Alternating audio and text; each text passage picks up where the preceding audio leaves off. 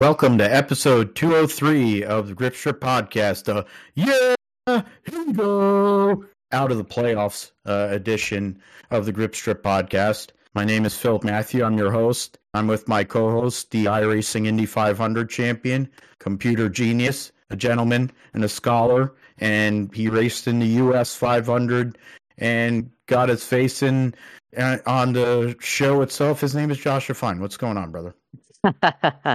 yes, uh, the Cowboys lost, uh, but yeah, I did race in the uh, US uh, 500 uh, on iRacing this past weekend, so we'll talk about that in a little bit. But uh, good, good racing here. Good to be back on IndyCar in the officially in iRacing competition. So glad to participate in that.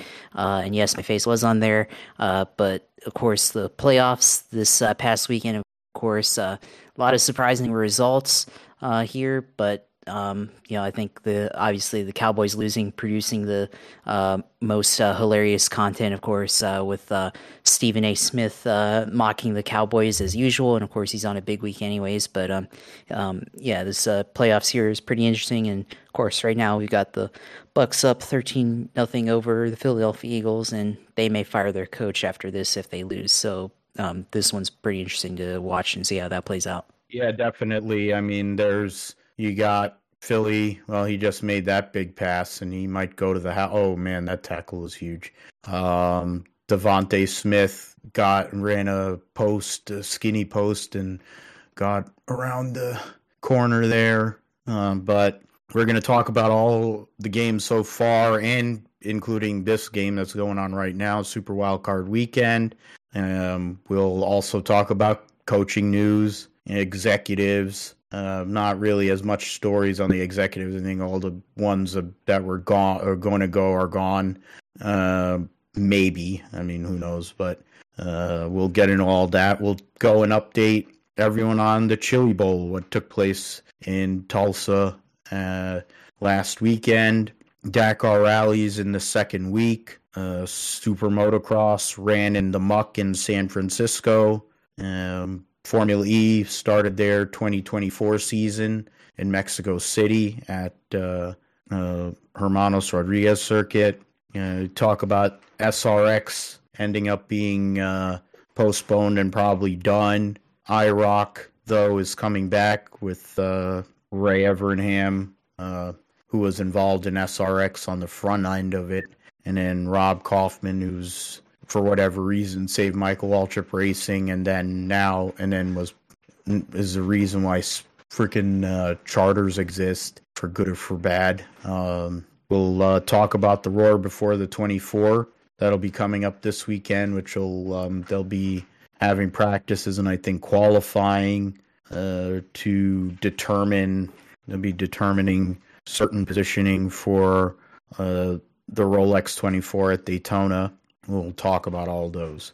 Uh, we will, and uh, any other key news items. We'll talk about the divisional round. Three of the four games have been determined. Uh, the 49ers will come off their bye week and play on Saturday night. The Baltimore Ravens will be playing on Saturday afternoon to start the divisional round, and then uh, we'll get into uh, the other matchups accordingly. We'll make our picks. I think I did pretty good uh, picks wise uh, so far this uh, outside of the Detroit game. I, I didn't pick that one, but yeah. uh, I picked uh, Houston and yeah. I picked. I went chalk on the AFC side, and I went for the lower seeds in the NFC side, and uh, Dallas won, and um, or at least for Dallas and I mean, or Green Bay won against Dallas, and then uh, I had picked uh, uh, the Rams, but they um, they ended up uh, losing close game to Detroit, and now we have Philly and um, Tampa. I think I picked Tampa. I, you picked Tampa. I yeah. I actually picked Philly. I might be wrong yeah. here, um, but we both picked Cleveland, and I I said Cleveland would go to the Super Bowl, and obviously that that uh, prediction went up in smoke uh, there. And then uh, we both picked Buffalo, um, and I picked Green Bay, and you had Dallas. So um, actually, so Did far, I have Dallas? Yeah, on, I thought I picked Green Bay. No, you. Uh, it's not what you wrote here. uh, I don't know. I guess where oh NFL Josh picked Cleveland over Houston. Yeah. Oh yeah, that's right because you went Green Bay. I picked the other way. Oh well. Um, Kansas City. All right. Yeah. So got two. Uh, I was wrong there. Yeah. So yeah, my picks went about as. So I thought I did better than I did. Oh well. Whatever. Um, we'll talk about all that, and we'll make our picks for the divisional round. Josh will let us know all things going on in the world of iRacing and gaming in his sim segment, and we'll call it a day. Um, let's start though with Super Wildcard Weekend. Start with that Cleveland and Houston matchup. Houston in their usual 4:30 spot on Saturday in the wild card round, but it was C.J. Stroud's first uh, career start in the playoffs, uh, and he uh, did work all day and um, the Houston defense made Joe Flacco pay. I guess Joe Flacco decided to become Joe Flacco again um, through two pick sixes. And uh, that was essentially it. You know, CJ Stroud played really, really well, of course. And that team in general, the crowd was lively, the energy was there. But Stroud got the got them going, and uh, the defense went and put them away and really that that was it. I mean, the Cleveland defense is the number one defense in the NFL, but they didn't show up on Saturday. Um, you can make the argument that because of how Flacco played, that affected it, but I mean, they, they it was a shootout early in the game. I think it was 14 all. Um, they were trading trading touchdowns early, and then um, the kind of the game turned on Cleveland turnovers. So uh, surprising considering how Cleveland had been playing leading into the playoffs, adding the fact that Houston had to had to back in, so to speak, to get into the playoffs after all the carnage that went on in the AFC South. Um, but DeMeco Ryans had his crew ready. CJ Stroud was ready for the big time, um, proving once again that with NFL and um, scouting and in terms of player uh, evaluations, probably are just a bit overrated with some of the things they use. Um, and I bet you the Carolina Panthers wish that they had drafted C.J. Stroud. Um, but uh, and then also Will Anderson actually made a couple of plays there as well. So um, the number two and number three overall picks in the NFL draft made a difference in that playoff game. Well, um, did you see anything else? Anything that really stood out to you out of that game? Um, other than Cleveland just kind of going and melting down after the in the second quarter on. Well, I mean, I think you know that really the um, kind of the start of that meltdown was the uh, Browns giving up that touchdown uh, in the second quarter. Um, that long touchdown that the Texans scored. Uh, I think that was the start of the meltdown there. of course, uh, Laremy Tunsil uh, just body bagged uh, Myles Garrett throughout that game, and he you know, definitely definitely put him put him in a box there and never never let him affect the game.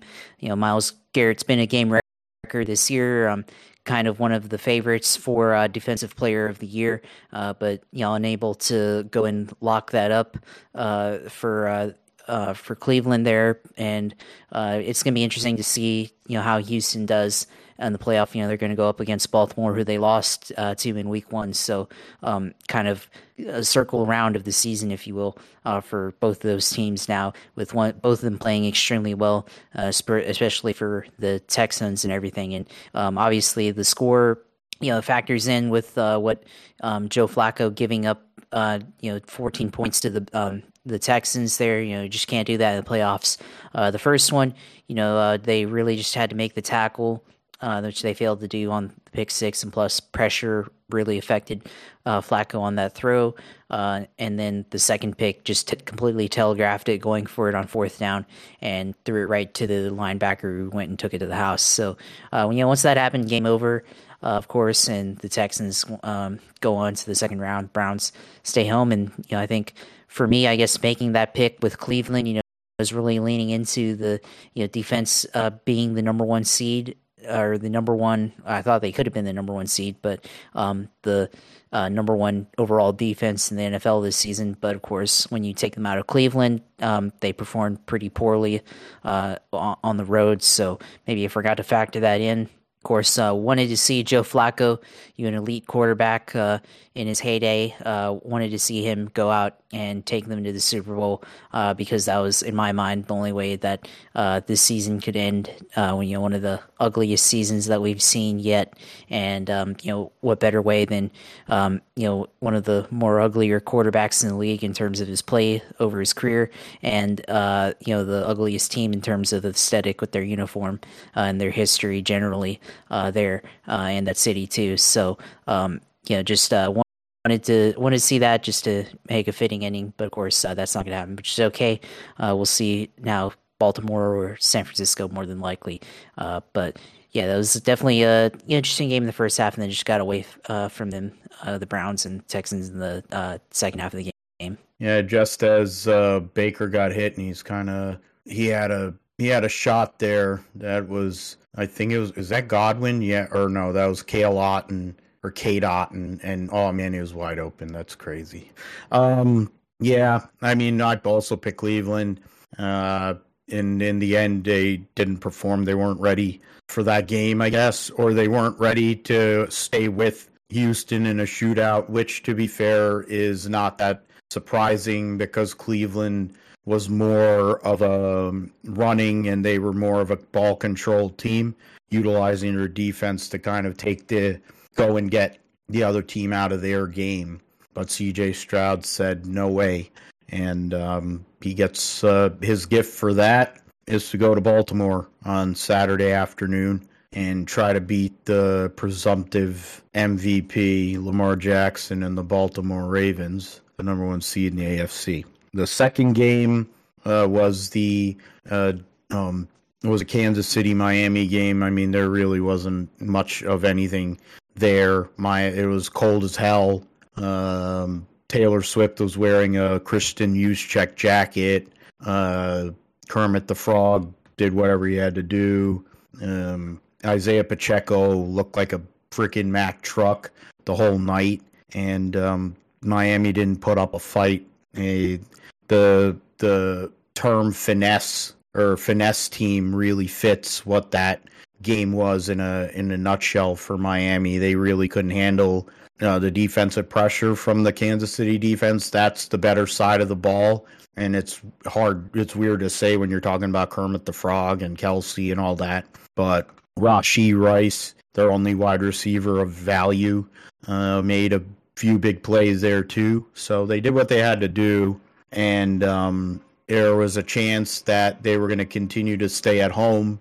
Uh, if ga- if the games had went a certain way. But I mean, I don't think it was that surprising. I think of all the matchups that were there, I think the most likely scenario was oh man, come on. Um, most likely scenario uh, took place there when it comes to oh no, that's not good. And you got to walk it out. But um, you know, Kermit in Kansas City gets the victory.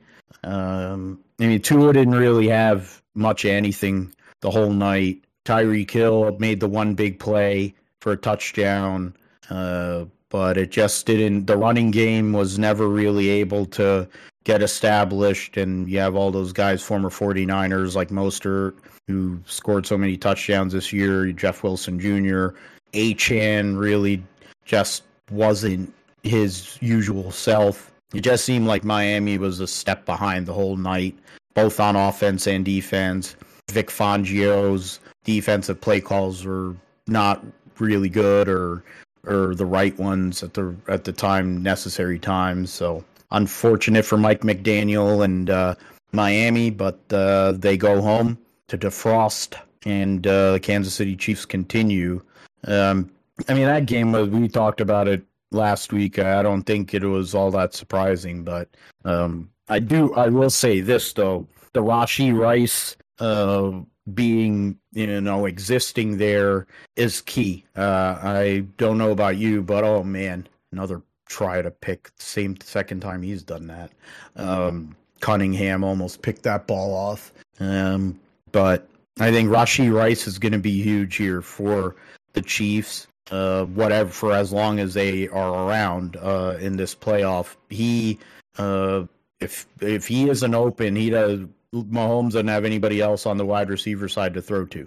And Kelce, for whatever reason, has regressed this year. I mean, yeah, he's an All Pro because of his name, uh, but he wasn't an All Pro for a good part of the end part of the season there, and they need him because they need Rashee Rice because that's one of the only ways they're going to keep uh, Travis Kelce open or give him the opportunities to be open. But uh, what else did you see or was in terms of that game, Josh? Yeah, you make that observation about Rice, and yeah, he definitely um, after kind of most of the season where you know he uh, didn't have uh, a lot of good play, had a lot of drops and stuff throughout the year. You know, one of the problems with the Chiefs this year, but um, you know, he was able to convert um, a lot of those throws that uh, Patrick Mahomes is uh, throwing to him, and really only wide receiver that they had that was consistently making plays. You saw there was a play uh, where Mahomes, I think he was, you know, MVS down the uh, the middle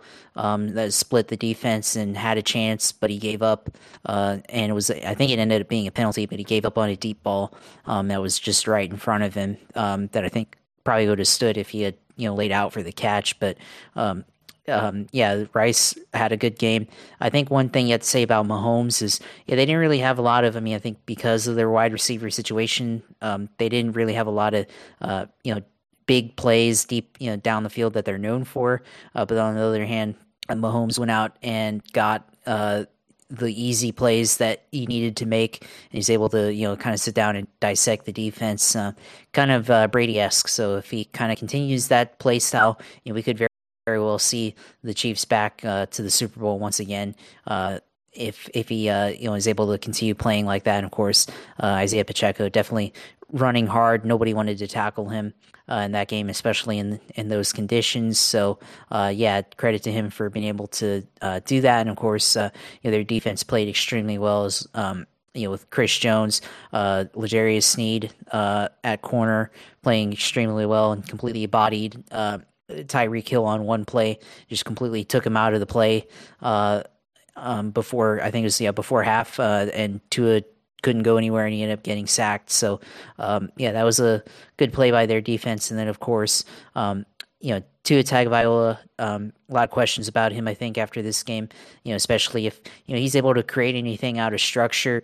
It seems like he really relies on you know the the playbook, you know, kind of playing itself out and being able to uh, take take the shots that he's able to down the field. And um, you know, with uh, Tyreek kind of banged up, makes it a little bit more difficult. Of course, their offensive line uh, had struggles as well with uh, a lot of their players injured.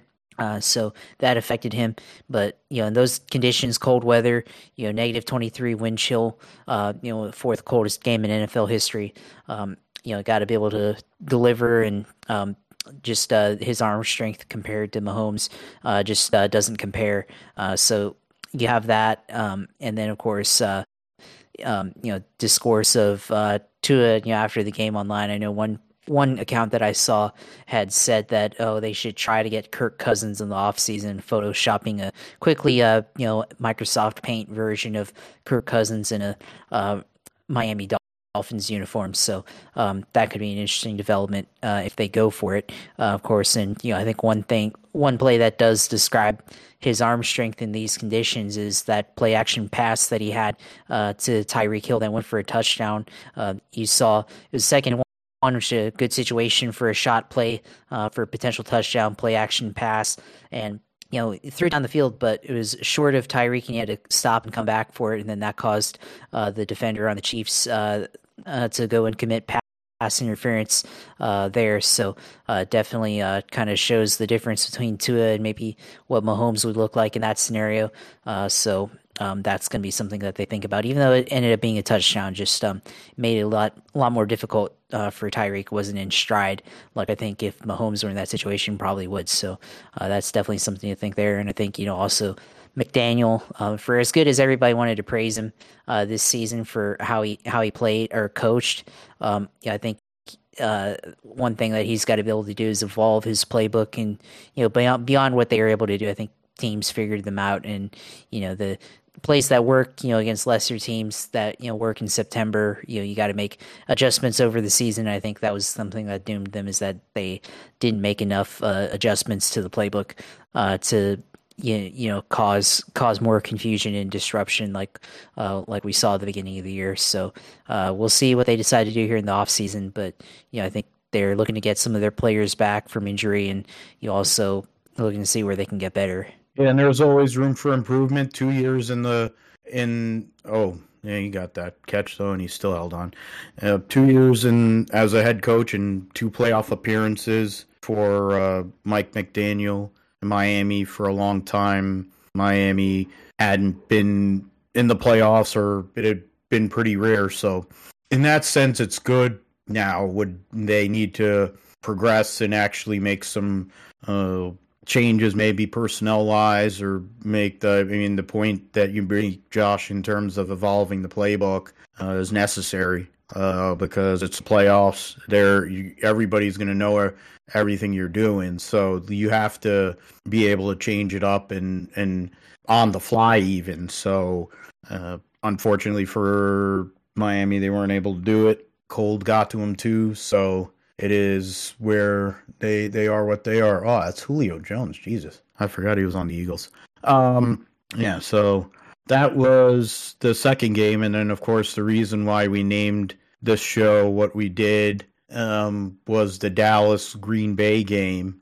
Um, I was preoccupied for a good amount of the day uh, with uh, my bowling and practice, but I was in my car driving to practice and saw 27 to nothing and i'm like is that a misprint and actually it wasn't because uh, old dakota mr sleep number bed uh, was put to sleep because of uh, pick six and, an, and another interception that ended up leading to a touchdown.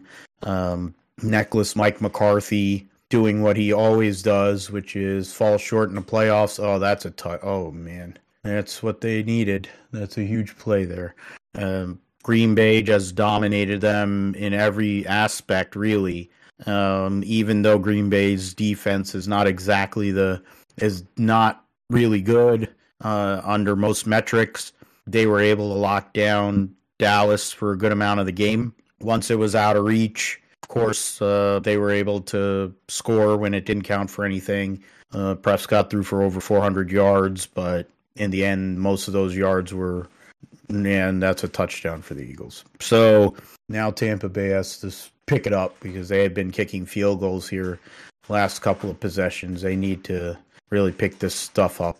Um, Green Bay, Jordan Love in his playoff debut looked like he had been playing 10 years in this league. They're on a heater these last few weeks. The same thing, I mean, Miami was on the downswing. They'd been losing a bunch of games. You look at um, and then you look at uh, Cleveland. They were on heater, heater sort of, but they didn't finish and he jumped.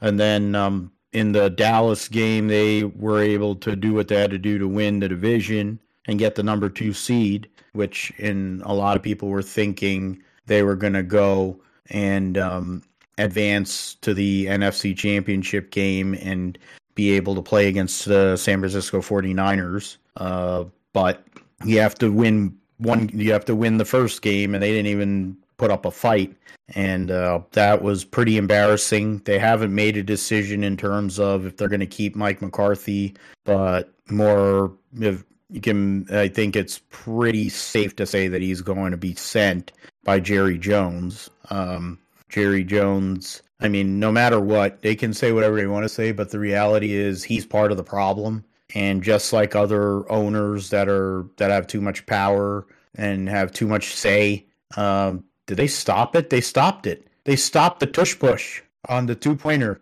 Oh, that's something. Okay. All right. Wow. The first documented in history, probably. Yeah. yeah. this this yeah. is amazing. Finally. yeah, somebody freaking stopped the tush push after the um, encroachment or no, uh, after the the what do you call false start and yeah, he didn't even get close. Delay on the jump. Or no, he got stuffed to the point he never he never got a chance to jump. Great job by the Tampa Bay defense. Um, yeah, there. So keeps it a one possession game, sixteen to nine. Hopefully, Tampa Bay can actually make something happen this possession. This possession. Um, but I mean, there's a lot to take away. I mean, um, uh, Ferguson had three scores, but Dallas's defense, freaking Micah Parsons, who talked lots of shit for a lot of the season, but I didn't see Homeboy yesterday, and I haven't really seen Homeboy do much of anything uh, last few weeks uh, for a guy who talks a lot. And Dak Prescott, who gets paid what forty million dollars a year, and they're talking about possibly giving him a extension to pay him sixty million dollars a year, and for what? I mean, uh, because they can't get anybody else. I mean, I guess you talked about the Kirk Cousins thing. I mean, it depends on who the coach is, and there's rumors about it being Bill Belichick. But um, it, what it, is, is Dak Prescott capable of making it happen? It, do we do they have the pieces in place to really be a contender? Their secondary um, injuries wise, it started to make a a difference. Now, DaRon Bland is an interception or nothing cornerback. Stephon Gilmore's on the back end of his career. Um, you know, they don't really, they didn't really have an identity running wise, even though Tony Pollard was capable. And Mike McCarthy started getting away from the run game, which I ironically was part of the thing he said when Kellen Moore resigned that they were passing the ball too much, so we were going to go and run the ball more. Well, when you're down 27 to nothing, you're not going to be running the ball, but I, I, I just find it hilarious. Uh, the Kyle Brandt did his usual um, uh, deal on GMFB talking about the Cowboys because that's just what the Cowboys have been since 1990 since 1996. Um, they may make the playoffs, but they always fall short. They're all talk because uh, they're the biggest franchise in American sports, but in the grand scheme of things, the amount of playoff games that they've won, the fact they haven't even made the NFC Championship game since uh, ni- the 1995 season is uh, pretty god awful, and um, Jerry Jones is part of the is a big reason why because he was the idiot that decided to fire Jimmy Johnson, and they said, "Oh, putting Jimmy Johnson into the uh, whatever the Ring of Honor was going to break that curse." Well, guess that curse is still around. Um, I I mean, this weekend's been interesting in terms of the teams being sent, but Dallas also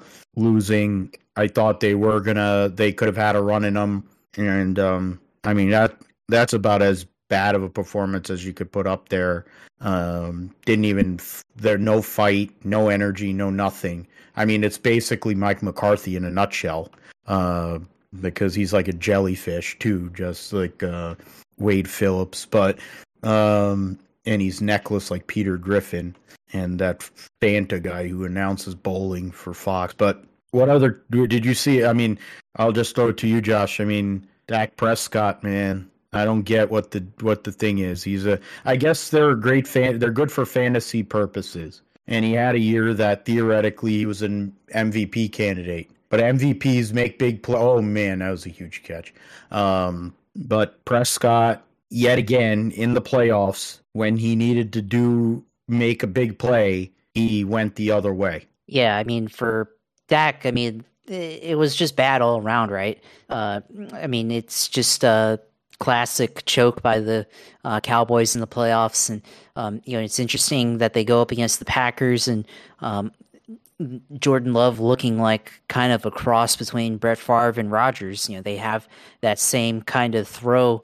I mean, Rodgers I think has a very quick release, but just just the way that he kind of goes, Jordan Love goes out there and throws the ball like how his you know feet move around in the pocket and how he steps into his throw just it looks it looks like off platform and somehow he makes it work uh, but you know he they they just really ran the ball really well, um, and especially in the second half uh, there. But you know, Dak was really off uh, throughout uh, the first half of that game, and of course through the pick six, uh, which you know obviously we uh, have seen Dallas do that, but now it's happened happened to them now, uh, and especially in their house. But um, yeah, just completely off for most of the first half. And interesting that the score ended up being 27 to 7 uh, for the second consecutive year in a wild card game, of course. But of course, um, the Green Bay Packers were able to run the ball in the second half and kind of put them away uh, early on. And um, obviously, the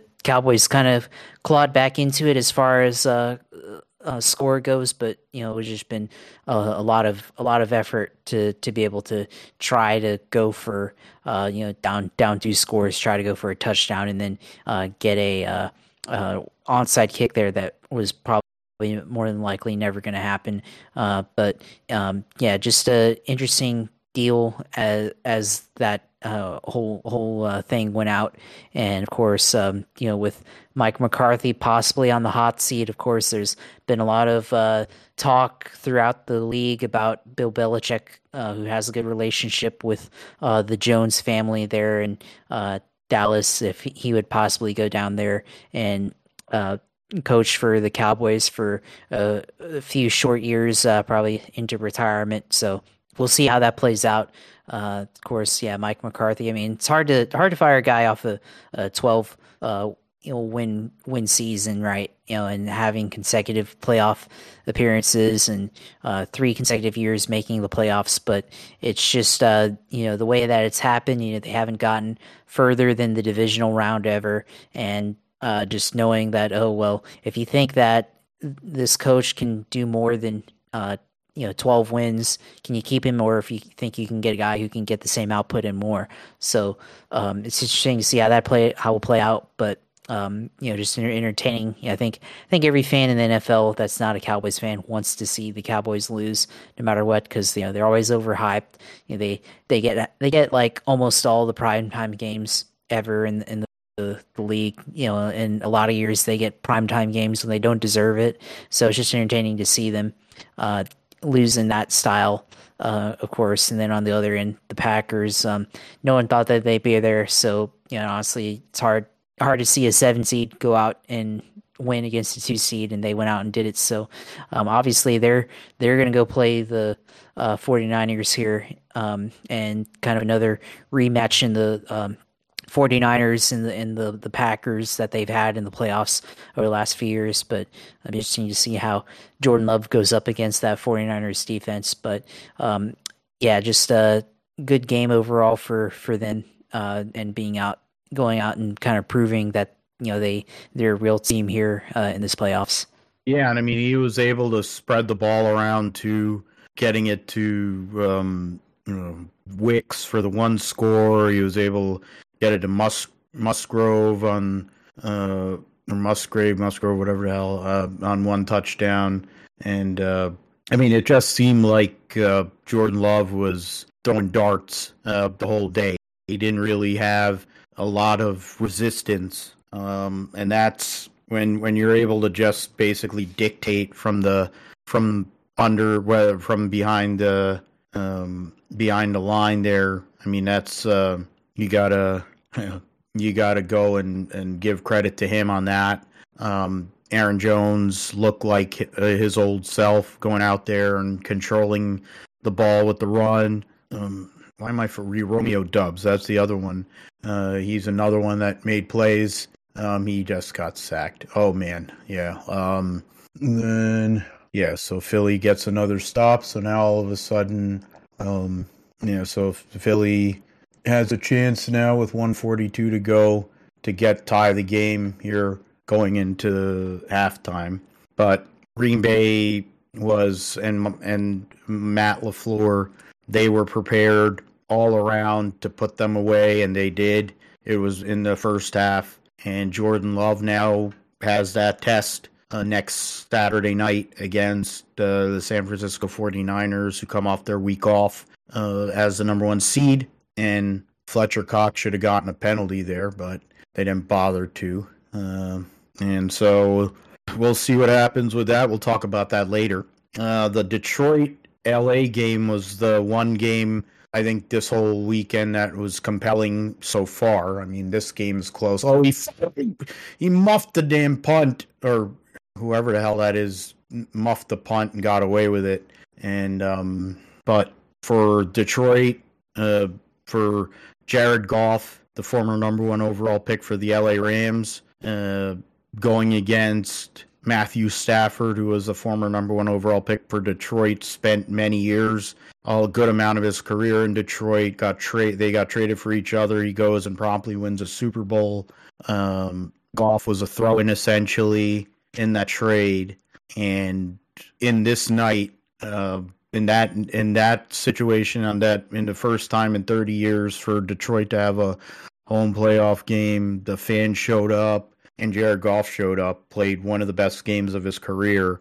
Uh, they seemed Detroit seemed to have an ability to to do whatever they wanted on offense as well because the LA defense has been kind of mediocre at best this year. They do have the defensive line, they do have um, Aaron Donald, but they have the rookie guy and stuff, but they haven't had a lot behind that. Uh, they weren't really able to have an answer for Amon-Ra St. Brown. They didn't really have an answer for the running game. Detroit on the other side, of course, they're not their defense isn't exactly the greatest either, but you know they have um, Aidan Hutchinson, you know, who is a dynamic pass rusher, and they were make they were able to make enough stops, force field goals instead of touchdowns, and uh, Detroit gets the victory 24 to 23. They're able to hold off the LA Rams. I thought the Rams they'd been they've had momentum here. I thought that they were going to go and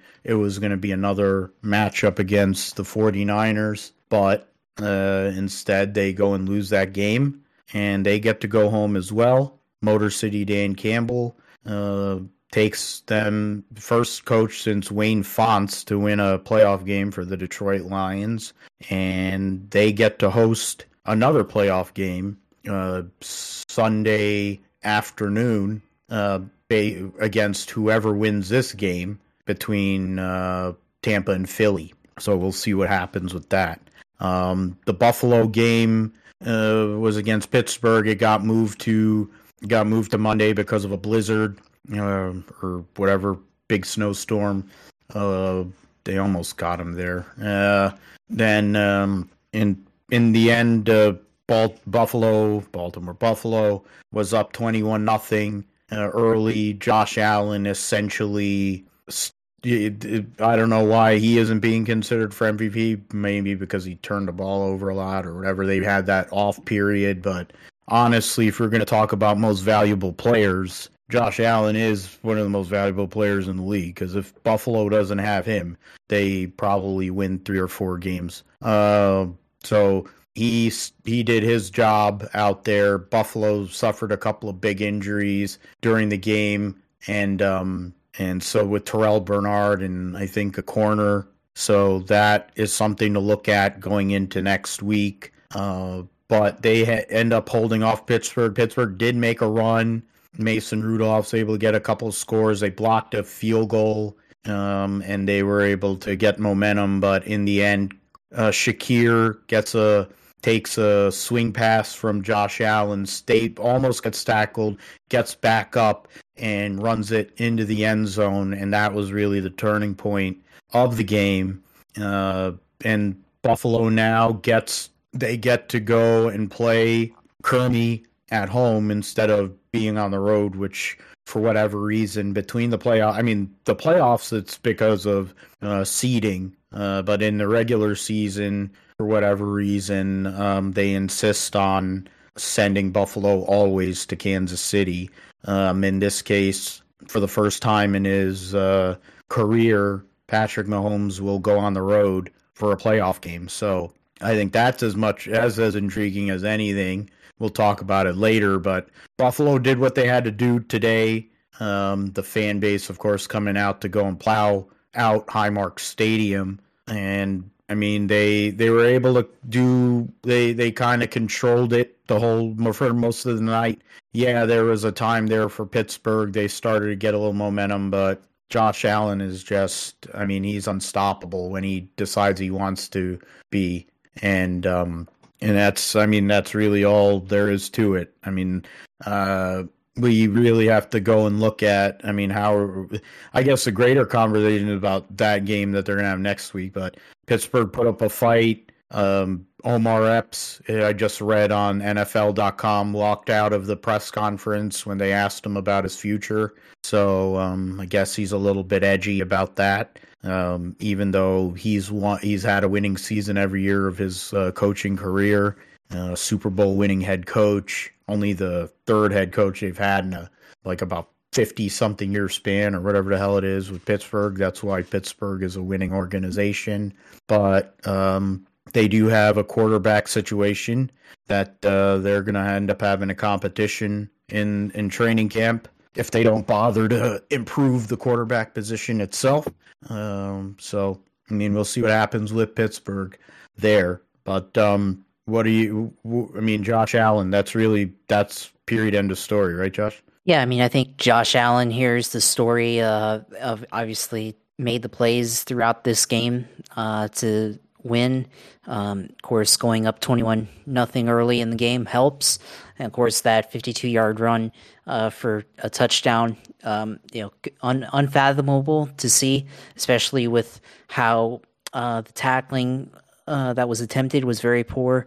And I guess they uh, defense on the Steelers just didn't know what to do with the quarterback going out on a scramble uh, for a 52 yard touchdown. You know, that's just honestly, I mean, even if you're not a Steelers fan or anything, it's just like, yeah, that's just bad, bad football there. Um, and the tackling there, I mean, I think uh, a lot of the reasons why we see you know bad tackling now here uh, in the NFL throughout is just because of the rules and you know how they make uh, the rules to protect the offense and favor the offense really with um, you know um, where where they're allowed to make hits and stuff and especially with the quarterback you know it's hard to go out and lay out a quarterback going on a scramble because you're in fear of a penalty so um, you know you, you try try some other way and uh, it doesn't really work, and that's what happened there. So, um, and him breaking all those tackles and everything. So, uh, just uh, you know, for the Bills, I mean, they took care of business. I don't really think anybody could have really pictured a Steelers upset win. Um, yeah, they made made it kind of interesting uh, later on in the game into the fourth quarter, um, but uh, you know the the Bills, you know, they were just I think too much uh, for uh, Buff or for uh, Steelers there. So um, yeah, I mean I think this one's probably the more le- least uh, surprising uh, one there to see happen. But yeah, now Buffalo gets to host uh, the Kansas City Chiefs, so we're gonna see what the Chiefs Bills rivalry, I guess that this is kind of turning into, looks like at home and uh, uh, for them, and we'll see how how they do next week. But and especially you know with the weather as it is right now, so that should be a good game.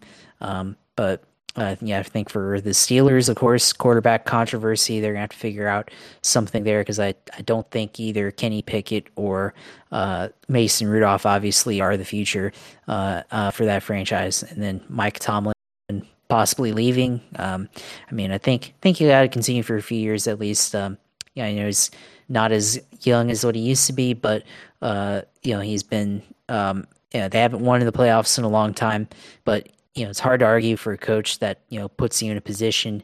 Uh, argue against a coach that puts you in a position uh, to make the playoffs every year. There's, you know, really, really, you know, have not had a losing season, and even in the years where you know they ended up maybe not making the playoffs, you know, they were still in contention, or um, their team you know always uh, fights fights hard uh, to the bitter end. So Steelers, you know, they um, will have to answer those questions here in the off season, and of course, you know, some of their players, George Pickens and um, others, you know, need to play better with more effort. But um, you know, they uh, overall, you know, especially defense and running attack, they they figure out how to get it done. Yeah, and that's something that we'll definitely see Pittsburgh. It if they were to move on from uh, Mike Tomlin, it would be unprecedented uh, considering the history of this franchise. Um, only the both uh, Chuck Noll and Bill Cowher retired, um, and that was why the the changes took place. Otherwise, uh, they have not made a coaching change um, based on performance uh, since I don't know probably the freaking 60s. I mean, so uh, that's uh, that's unbelievable. But um, they do have a quarterback problem. They've had a quarterback problem since Ben Roethlisberger retired. Um, so it's something that is going to have to be addressed, uh, whether it's in the draft or in free agency, uh, for sure. And yeah, the Buffalo bu- uh, game against Kansas City, which will be on Sunday evening, will be the box office game of the week. The one that Tony Romo, it's like Tony Romo's like fantasy bowl uh, because he whacks it to both uh, Patrick Mahomes and Josh Allen anyway. So, um, and Jim Nantz can't get enough of it. He's another one. Uh, so that's what'll be for that game. Uh, the one game, uh, obviously, as I said, is to be determined. The other team or the other half of the Detroit matchup will be determined later on tonight. Um, whoever wins between Tampa and Philly. Uh, Philly, for whatever inexplicable reason, they were trying to arrange or get a field goal here late to get it within four points. Threw a ball inside with no timeouts to Gainwell, gets tackled and runs out the clock. Um, I'll say DeVonta Smith is playing at a level which is why he won the Heisman Trophy. I mean, he seems to be getting open at with regularity and um, making plays. But outside of DeVonta Smith, uh, there's, I mean, there's uh, little bits from Goedert, but Jalen Hurts, the hand is affecting him a little bit. Uh, he doesn't seem to be as um, good as he had been. The defense is playing all right because they've kind of locked down on Baker Mayfield. So we'll see what happens in general with the second half coming. Uh, going through the coaching uh, situation here. Um, we have what seven coaching vacancies. Uh, eight. It was eight, but uh, the New England Patriots had a succession plan where um, Jerod Mayo would become the head coach once Bill Belichick ended up uh, uh, either moved. They moved on from him. Uh, well, that's great. Um, and you talk about uh, that. So wow, it would have actually been pretty close if those two, if it was just between those two. But um, I mean, you look at uh, the other jobs here. Uh, there's been the only things that have been decided are the New England Patriots uh, head coach and um, Washington hiring 49ers assistant GM Adam Peters to become their new general manager. So um, uh, and also Gerard Mayo becomes the youngest head coach in the NFL at 37 years of age. So, um, so that is that's uh, the news. And I mean, Jim Harbaugh won the national championship last week, and now it looks like he is probably coming to the NFL again or coming back to the NFL. It's just a matter of where. Um, interviewing for a few jobs. You got Antonio Pierce interviewing for a few jobs on I mean, I think the Raiders are more than likely going to bring him back. Uh, that seems like the logical scenario, but uh, you have to wonder what um, you have to wonder what the uh, they're going to do there, and if he doesn't get it, if he would get another uh, opportunity elsewhere, like Atlanta. Um, I mean, Carolina is still looking. They they have uh, unlimited funds um, and a shitty owner who's a billionaire.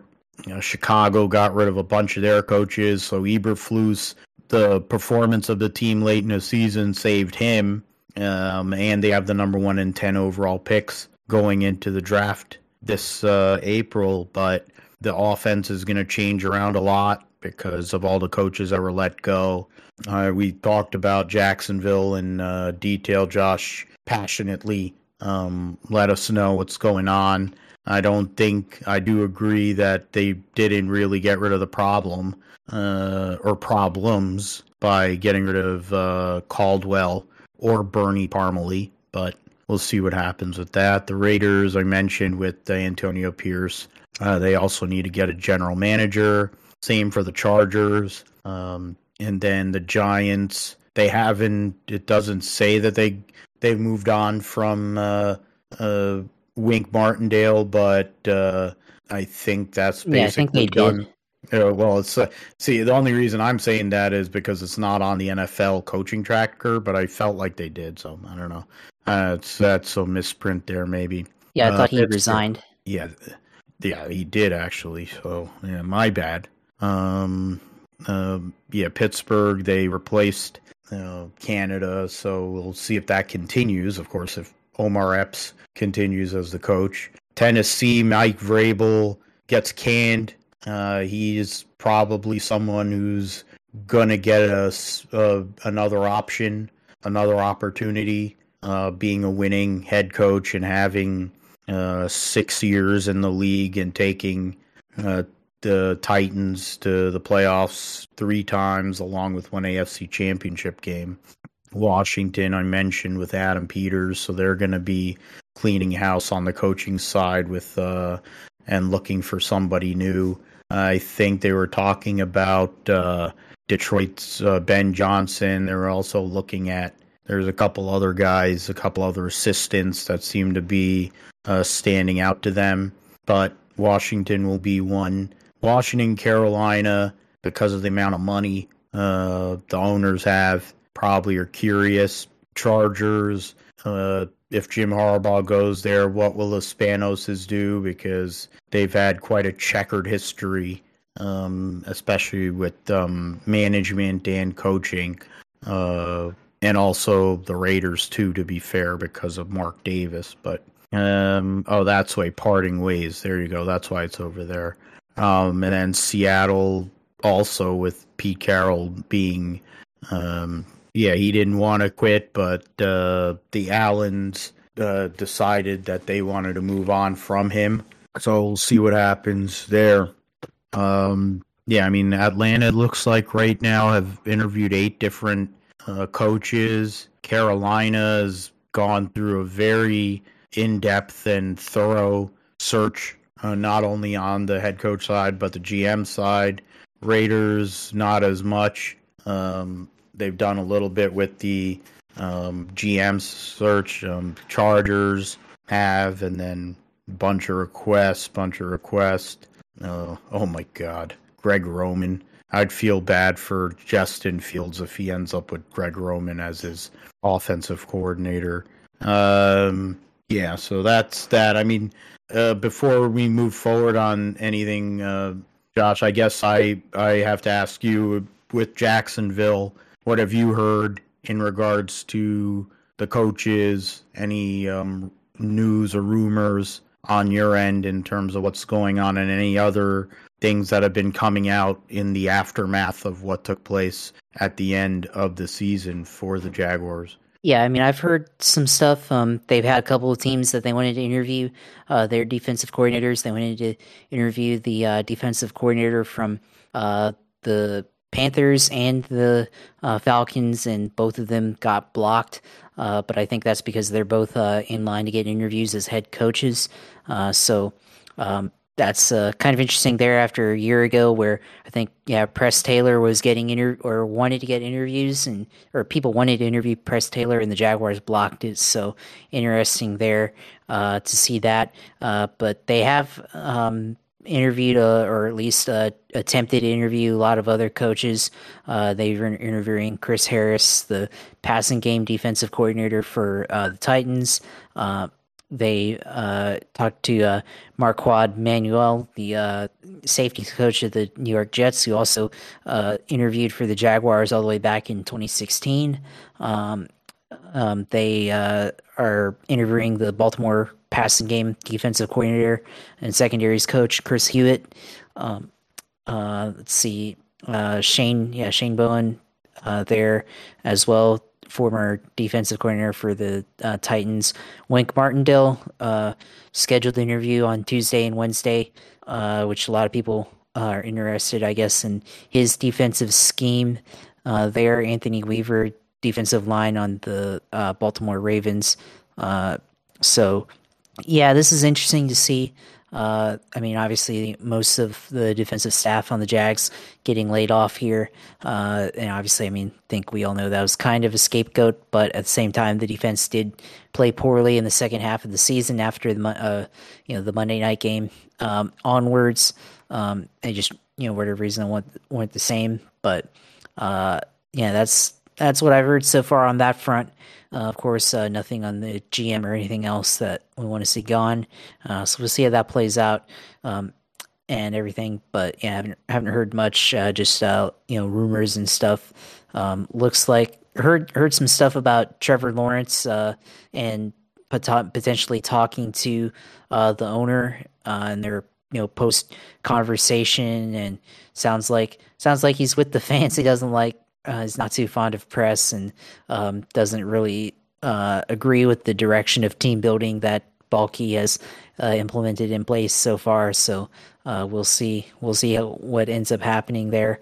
Uh, Jalen Hurts getting sacked here uh, to end the drive there, but um, yeah, we'll see. We'll see how that plays out. and reportedly Doug Pederson and Shad Khan had their interview conversations and stuff. So interesting to see you know how that you know after you know what we talked about last week how how all that plays out. But at least on the defensive coaches front from i think what the jacksonville media has talked about who they thought would be uh, uh, reporters thought they would be a good good candidates they look they're looking in the right direction in that area. I'll say that at least. And there i mean i think the bigger deal of course you mentioned it is if uh, shad khan and the khan family um, decide to move on from Trent Baalke because that would put uh, Doug Pederson on deck, honestly, uh, as a likely or as somebody who would definitely be on the hot seat um, and has had a history of not being able to get along with um, front office because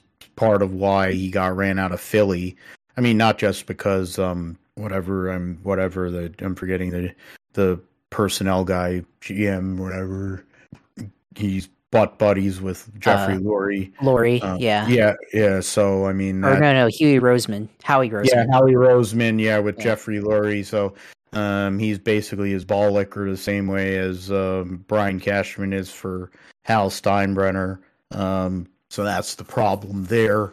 Um, but I mean, there's we're gonna see what happens with that with Doug Pederson and if he uh, will stick around. I mean, definitely a lot of pressure thinking about the you have franchise level players on both sides of the ball. Now, did Trevor Lawrence play like a franchise quarterback at times last this season? No, but there were other flashes why he was the number one overall pick. Josh Allen is a franchise defensive player, and uh, you need to build around him. And if they're not going to, I'm sure there's 31 other teams that would love to have his services because of how dynamic of a player he is. Um, so something to look at here uh, as we move forward. Uh, Chili Bowl took place. We'll start. We'll do a little bit of motorsports, obviously, because we are a motorsports show. Um, the 2024 Chili Bowl was a lot like the 2023 Chili Bowl in that the guy who came out on top in the A main after 55 laps was Logan Seavey for um, Kevin Swindell Racing. Uh, goes and holds off uh, pole sitter Buddy Kofoid. And um, Kofoid, that's basically one of the only things he hasn't won in his young career. Um, unfortunately, yet another year he'll have to wait uh, to get that golden driller. Um, Logan Seavey gets the win over Buddy Kofoid. Corey Day rounds out the podium. Daison Pursley from the D main um, gets the fourth overall, or fourth, uh, finishes fourth. Um, also had serious injuries um, and had to come back from that too. Hank Davis was fifth. Uh, Shane Golobic, Tanner Carrick, Spencer Bayston, Michael Faccinto and Jake Swanson for uh, Alex Bowman Racing rounds out the top 10. Uh, Karter Sarff finished 18th, and Chase Briscoe made the A main, finished 21st at a DNF. So he had two cars, though, from himself and Sarff make the A main, which is huge considering how some of these big organizations that made it uh, that had most of the cars. Um, so credit to Briscoe and that team to go and get two cars into the A main uh, when you consider 365 cars were in this event. Um, in terms of the Dakar Rally, it's uh, they're going. They're in the second week. The right now the um, the the general ranking, the general general classification uh, in motorcycles.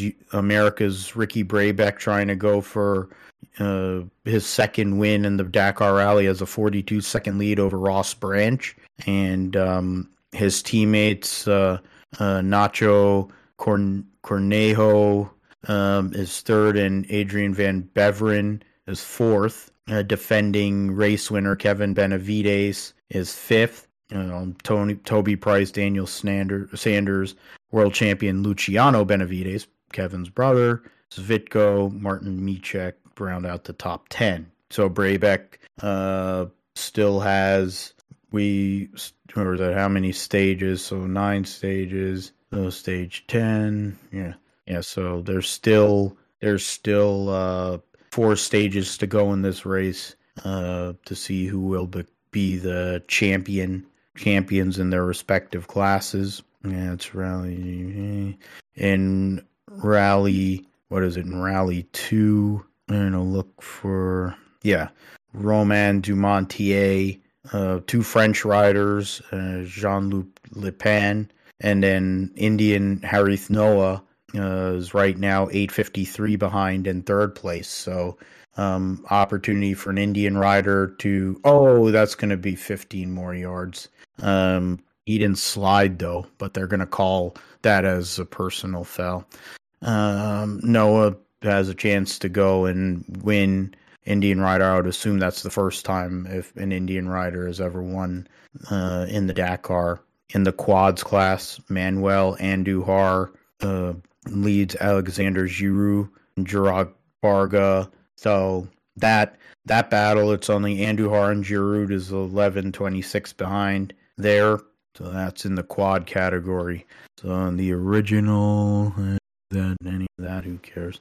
Um, in the cars category, in the pro, in the what is that? In the four by two class, Layla Sand still is in third. She's only less than six minutes out of second, but they're nearly in two hours uh, out of the out of uh, the lead there. So Sarah Dory still leads that class in um, the ultimate car category. Carlos Sainz is um, in prototype category. He Carlos Sainz leads the race uh, by 24 seconds on Sebastian Loeb. So it sounds like an old world rally championship event. Uh, Lucas Moraes is uh, third.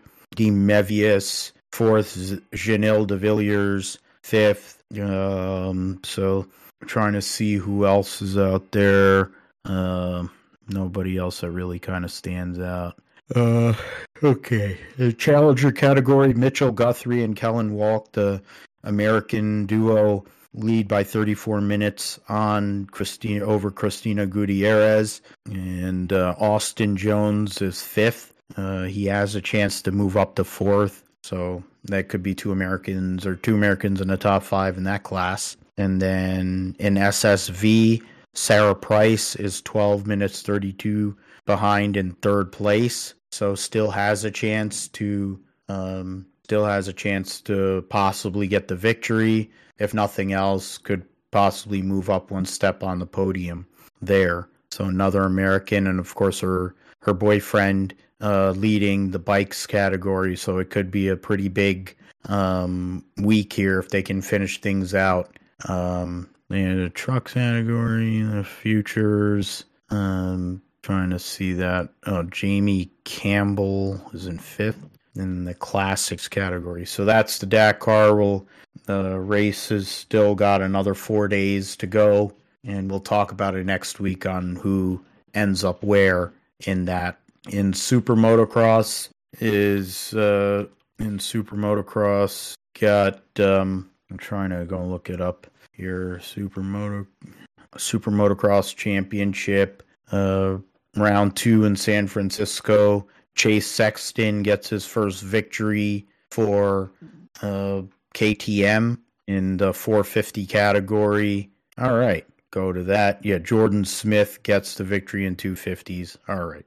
The points heading to Anaheim 2. Chase Sexton leads the points by eight over Jett Lawrence, who had a pretty rough uh, ride in the mud there. And uh, Eli Tomac and Aaron Plessinger tied for third. Dylan Ferrandis rounds out the top five. I mean, basically from Jett Lawrence or Jett Lawrence all the way to Ken Roczen's only separated by six points. In the 250 class, Jordan Smith leads Levi Kitchen by f- five points. RJ Hampshire, Garrett Marchbanks, Carson Mumford uh, round out the top five there. And um, yeah, Formula E, Pascal Wehrlein gets the the victory in the season opener for Porsche. And um, yeah, he, uh, Pascal Wehrlein uh, wins pole and uh, gets the race win. And uh, over Sebastian Buemi and Nick Cassidy, who had the fastest lap in the race in his debut for Jaguar. Maxi Gunther, Mitch Evans round out the top five. Jean Eric Vergne, JQ, Stoffel Vandoorne, uh, world champion Jake Dennis, and Norman, his teammate Norman Nato, round out the top 10. Um, Jehan Daruvala in his uh, debut for uh, in Formula E finished 16th for Maserati. Uh, Nyck de Vries returning to Formula E uh, for Mahindra finished 15th. Edoardo Mortara's teammate finished 13th, so struggles there.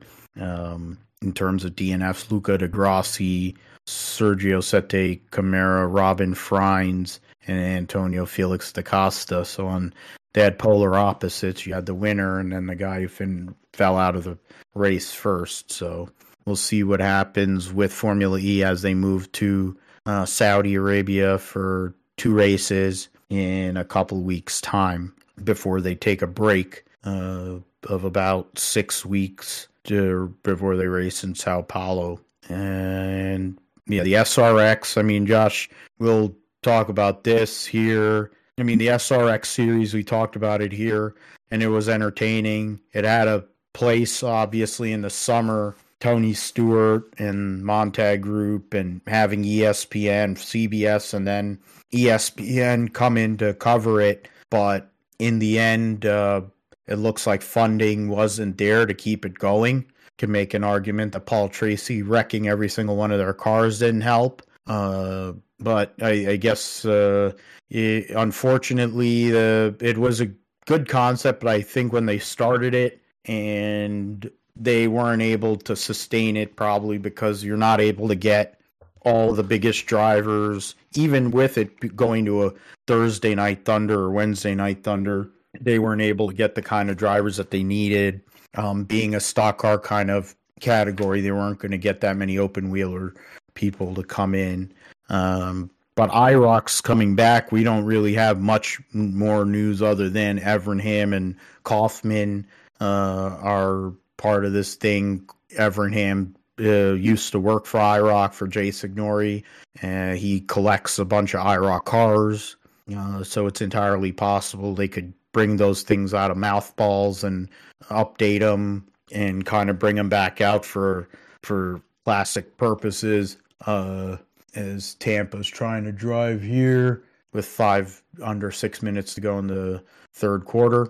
Uh, but what are your thoughts? I mean, I guess what are your thoughts on SRX and um, as it probably goes away? Yeah, I mean, it's kind of shocking. And I think the uh, IROC news was announced first. And when I heard that, I was like, well, that's kind of weird because IROC, I mean, is basically, it's going to be, that sounds like the same thing as SRX, which is just IROC uh, on using kind of uh, road course or Trans Am cars as a base uh, type, you know, spec cars on short tracks. And it's kind of the same idea. Ray Evernham was one of the spearheads of that with Tony Stewart, and now making the actual IROC name uh, come back. Uh, that's definitely a different uh, direction. And so, you know, have two series kind of being kind of the same type.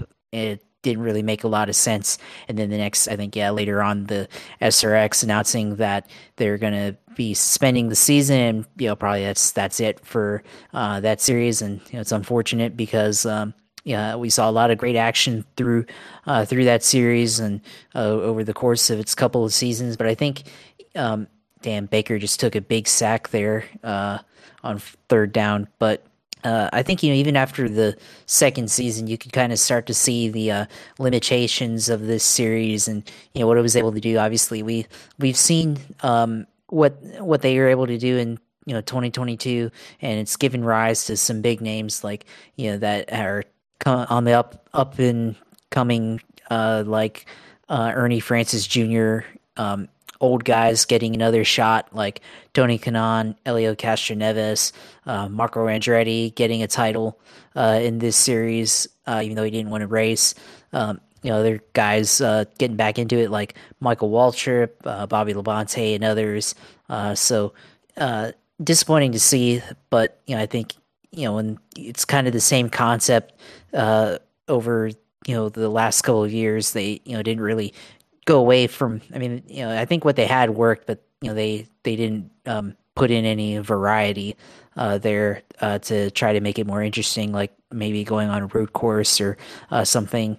Um, you know, like a small road course like Lime Rock Park or something like that. But um, you know, it, w- it would have been interesting if they would have do that with you know these uh, the cars that they were using, but. Um, yeah, I think it just wasn't sustainable in the end. And um, yeah, like you said, you know, it's hard hard to get the uh, drivers to come out, especially when you know they got to finalize things.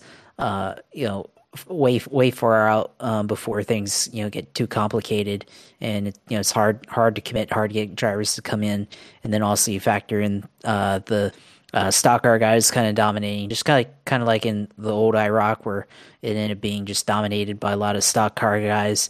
Um, you, know, you kind of see the same thing here. I mean, you had your open wheel guys that had heavy oval experience, like uh, Helio and Tony Kanaan, kind of have success. Marco Andretti as well, but you know, at the end of the day, it was um, especially I think this past season just ended up being a lot of a lot of the uh, you know stock car drivers, whether they're in NASCAR, the local favorite come out and uh, perform, uh, you know, in a you know better than the guys that are you know not used to driving this type of car uh, on an oval track. So, um, yeah, unfortunate, but um, you know, I think also just uh, kind of kind of uh, how it's probably going to end up and you know, I think also, you know, Tony Stewart, you know, we've already talked about him with his commitment to drag racing and everything, and then he has the SRX, and you you don't know if there's going to be a conflict uh, with SRX and drag racing potentially, especially if he's going to be doing it full time. So you know, it's hard to keep going, and you know, you you got too many things in your plate, so you kind of seeing kind of seeing Tony Stewart sort of uh, consolidate here. You know, giving up the All Star Circuit of Champions to Kyle Larson, now this, and you know, focusing on drag racing, and of course, maybe maybe SHR is on the way too because they have no sponsorship uh, outside of maybe one guy. So we'll see, we'll see if that happens. But um, yeah, I think just the um, IROC coming back uh, that could be interesting, and uh, I don't know if they'll go back to the old cars. I think those cars are you know well out of date, and it would take a lot of work to bring them up to uh, safety spec and everything. But if they go on to you know some of the big tracks like what we used to see, uh, you know, back in the old days, you know, maybe it could be interesting. Yeah, I mean that's something to to look at if they go and bring it back for go and race at Daytona and Talladega or maybe Darlington. Um, I mean, who knows really at this point? On I mean, Tony won the first year in SRX over Ernie Francis Jr. Uh, second year was Marco over not uh, I think Tony or not Tony. I don't know. I forget who it was. Um, and then in last year, No Neck Ryan Newman ended up getting the championship. Uh, so a couple guys, buddies of Tony, um, getting the wins. The point Josh made about Tony with the NHRA, I think, also plays a part.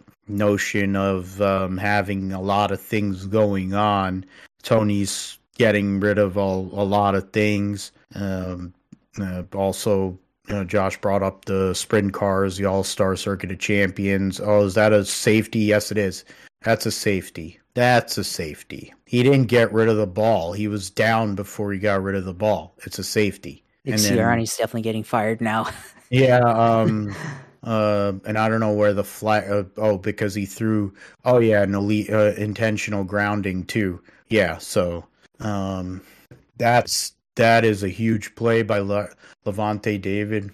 Um, I mean, you have to have better better awareness of where you are on the field. You need to step up in that spot, and then he's running around like a dope. Uh, or not Lavonte David. I don't know who that was, uh, who made that play, but the coverage was really, really good. Finally, for the first time in a while, um, there was nothing there, and um, yeah. So, yep. Is that uh?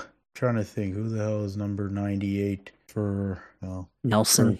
Nelson. Okay, yeah, good job by him. Gets uh Jalen Hurts, and now they have a nine point lead, and they'll also get the free kick uh, from Philadelphia. So now it's a job to see if they can go and sustain a possession, um, knock some time off the clock as well. Um, as I was saying in regards to Tony and what he's got going on, um, Josh mentioned it with um, getting rid of the uh, this All Star Circuit of Champions to uh, Larson and Brad Sweet. He um, also this is now going away. He's um, trying to him and Leah Pruett are trying to start a family. Uh, he's taking over Leah's ride in the top fuel category after racing in the top alcohol dragster class last year. So there's that. Of course, I'm bringing up uh, the Stewart-Haas Racing as of now uh, in outside of Chase Briscoe, uh, who has funding for the full season, mostly from Mahindra and High Point and Ford Perform and uh, Ford Performance Racing Schools uh, to make up the bulk of the schedule. Uh, Ryan Preece is essentially sponsored by Gene Haas and then United Rentals. Uh, but I don't think that's a full sponsorship. He's not fully sponsored per se. Uh, Josh Berry only just recently they announced that Sunny Delight is going to come back and do more races, but otherwise they don't have anything else. And um, Gragson doesn't have anything announced as of now, so it is a problem. Uh, it's interesting also because Gene Haas uh, just fired Gunther Steiner, so who knows what he's trying to do with his Formula One program. So there's a lot of moving parts going on there with uh, Tony Stewart and Gene Haas, to be fair. Uh, to oh, that is some old late tackling. Oh my God, he's taking it to the house. What the hell was that? The guy just like didn't even bother to tackle him. Bradberry just like didn't bother to tackle him, and then I don't know what the other guy did that didn't even try. Oh, she's good. Hey, baby. Um, uh, Trey Palmer with the 56 yard touchdown as James Bradberry made a made an executive decision to not bother to tackle him and um, Todd Bowles trying to win a playoff game, another playoff game, another coach that the Jets had that uh, they fired. Uh, it's interesting how that seems to work. Uh, and now he's in Tampa Bay and pretty darn successful. Uh, I'm curious to see this replay. Byard, bad angle, and yeah, so that is a huge, huge uh, turn of events. That safety leads to a free kick and then touchdown, and now they're up uh, 16 points, 15, 9. Uh, yeah, 16 points. So two possessions still. So now what will Philly do? Um, to be determined there. Uh, okay, so ARCA had their test, uh, the um, preseason test at Daytona. Um, the combined results for uh, the testing saw four Venturini Motorsports cars and the Joe Gibbs Racing, so five Toyotas in total, uh, lead lead in terms of their times, overall times for one lap. Um, Jake Finch over Toni Breidinger, Chris Wright and Gus Dean. And then William Sawalich were the top five. Patrick Emerling, Andres Perez, who's racing the full count, full season. Marco Andretti, uh, trying to get um, get uh, certified to run, probably run a truck. Um, Anthony Bello for Youngs, Tanner Gray for second Joe Gibbs or another Joe Gibbs car rounds out the top 10. The ageless Dale Quarterley was 11th. Shane Van Gisbergen driving for Pinnacle Racing Group, same thing, trying to get certified to run the Xfinity Series at Daytona. Uh, LeVar Scott, Andres Perez's teammate for Rev Racing, uh, the two favorites for the season championship. Uh, because I'm not sure who Venturini's running full time other than Amber Balcaen and uh, William Sawalich isn't going to be able to run every race, I don't think. Um, so that's something to be seen. Uh, looking through some of these other Honeyman, who's going to be running Xfinity for Young's Motorsports, Andy Jankowiak, and Annunziata for McClure Motorsports, a Jersey guy, LeVar Scott, Jersey guy, um, of course, modified guy for many years, and been running Xfinity. Andy J, upstate New York dude.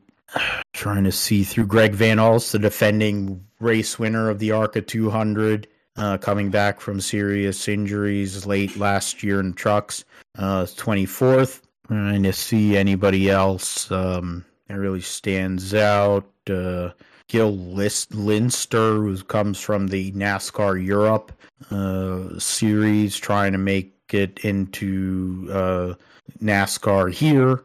Her, her, first going with ARCA. Uh, Tim Richmond there.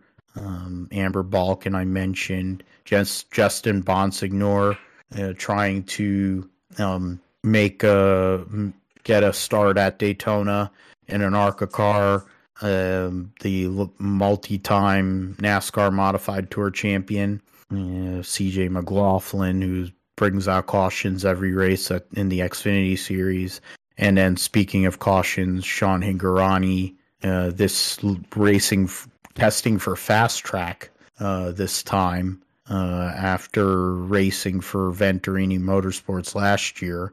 Landon Huffman racing or testing for Pinnacle Racing Group and Takuma Koga, you know, you know Sean Corr, Connor Mosack, Tyler Reif, and you know, trying to see anybody else. Yeah, that's about it. So uh, nothing. Um, we'll see who ends up uh, racing or attempting to race at uh, at the day in the ARCA 200 uh, here in a few weeks' time. There, uh, the roar before the 24 takes place this uh, coming weekend. Um, and then, yeah, so the time of the jam pack, uh, and forces victory, the places, uh, um, I'd rather take test session, the short six session GTV.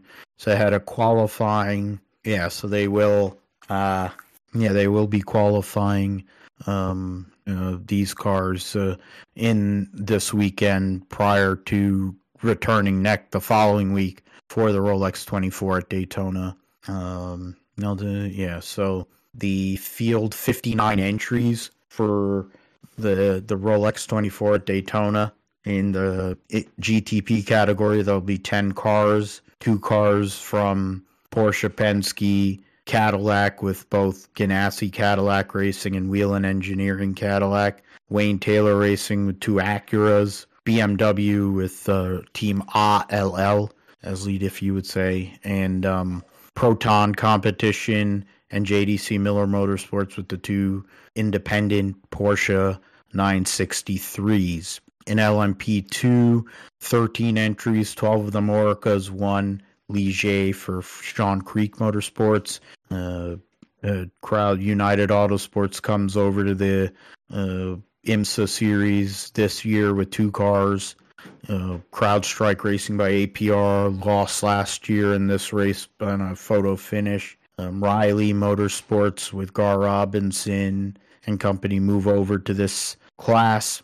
Got AF Corsa in in this uh, field this weekend or this or this race, and um, Dragon Speed, Neo Racing, GT Pro, thirteen entries. Um, BMW, Corvette, McLaren, Lexus, Lamborghini, Aston Martin, Ferrari, Ford with the Mustang with Multimatic Motorsports, AMG, Mercedes AMG with the Sun Energy One racing because they're race running three platinums. Uh, Jules Gounon, Lucas Stolz, Maro Engel, along with Kenny Habul, um, and then AO Racing uh, with their Porsche. And then GTD 23 entries, uh, largest class, obviously, of the group. And um, that'll we'll give you more details um, on that and in the whole field what takes place next week. Um, other news: it looks like uh, Kaz Grala might end up being uh, uh, driving for Rick Ware Racing as a teammate with uh, Justin Haley. Andy's Frozen Custard, who has been a sponsor for uh, or Anthony Alfredo in the past uh, will be sponsoring Xfinity Series champion Cole Custer for a few races. I mentioned CJ McLaughlin. He's going to be racing for RSS Racing partial schedule. Celsius stays with Kaulig, and uh, they will be the primary sponsor for AJ Allmendinger as he returns to the Xfinity Series. And you talk about, yeah, so um, Bubba Wallace, John Hunter Nemechek, Corey Heim are going to be racing in the IMSA uh, Michelin Pilot Challenge in the GT4 category. Global Industrial will sponsor, continue to sponsor um, Austin Hill and also sponsor Kyle Busch this year. Connor Zilisch will come to, will eventually come to NASCAR. Uh, he's won in uh, Mazda MX5 Cup for uh, Shea. Um, for um, why am I forgetting her name? Follow her on Instagram. Um, for Shea Holbrook's team. Uh, he's won in any number of categories, but now he has been signed by Trackhouse Racing. I wonder where they're going to put him since I'm don't they only have two car three cars. I they they seem to be hiring more drivers than they have cars uh, these days, but he is a prospect, long term prospect for sure. Uh, going on there, uh, Xfinity Series, you know, spotters. We talked on uh, truck, yeah. So there's that. Uh, I mentioned Gunther Steiner getting let go by Gene Haas. Um, Alan Permane, the longtime Renault or the uh, Enstone team uh, uh, higher up there is going, it looks like, to AlphaTauri or whatever they'll be called. Uh, Toyota's making leadership change for their uh, their team or for their their whole program. And uh, was a Machine Gun Kelly is going to be performing at the Clash in halftime for whoever cares about that. Uh, and uh, yeah, I think that's yeah, that's about it there in terms of the uh, racing news. Was there anything else that you saw, Josh, that I missed? I don't think so. I think that's basically everything. All right, so uh, we'll Chadron. Uh, I well, yeah, I'll add. I going on NHRA.com just out of uh, curiosity. Uh, Daniel Wilkerson will go and take over. He'll go from being a tuner to back to being a driver uh, and he'll be taking over for his uh, his father in, the Skag Power Equipment uh, funny car. So that's uh interesting turn of events there. Daniel Wilkerson is a good crew, but you know his dad has been at it for so many years, won big races, and now um, he is going to retire and move over to um, they're going to flip roles now. He'll be the tuner, and uh, Daniel Wilkerson will be the driver. And uh, Philly makes a field goal to make it, uh, but there's a flag there, and then another flag. There seems to be flags like every play. Uh, yeah, so that's yeah, that's NHRA. I'm trying to see what else, if there's anything else that really kind of stands out. Um, uh, we will move forward here um, NFL divisional round preview and picks. First game on the docket will be the Houston Texans going to the Baltimore Ravens. Now, the Baltimore Ravens were the uh, best record in the NFL. They destroyed the 49ers on Christmas. Uh, Mar Jackson's going to be the MVP of the league um, and almost a touchdown there. Good defense by uh, Tampa Bay there. But um, CJ Stroud going on the road for a second playoff game. They uh, put up a, they played really, really well uh, last Saturday, but can they go on the road and somehow or another make the upset? That's the question. And I don't know if that's going to be the case. Um, it's going to take a lot. Baltimore's got the week off and they're rested. They got some, probably get some guys back. And, you know, they'll be able to kind of make some more adjustments to their offense. Todd Monken and that offense, that defense has been one of the better defenses this whole year. Uh, so it's going to be a tough ask to go to Baltimore. Um, and also Houston being a a dome team having to play. I mean, they do play outdoors against uh, what is it? Two of the teams. I'm trying to think, or yeah, two of the teams in their division are out, outdoor teams, but um, will uh, are they able to go and deal with the cold?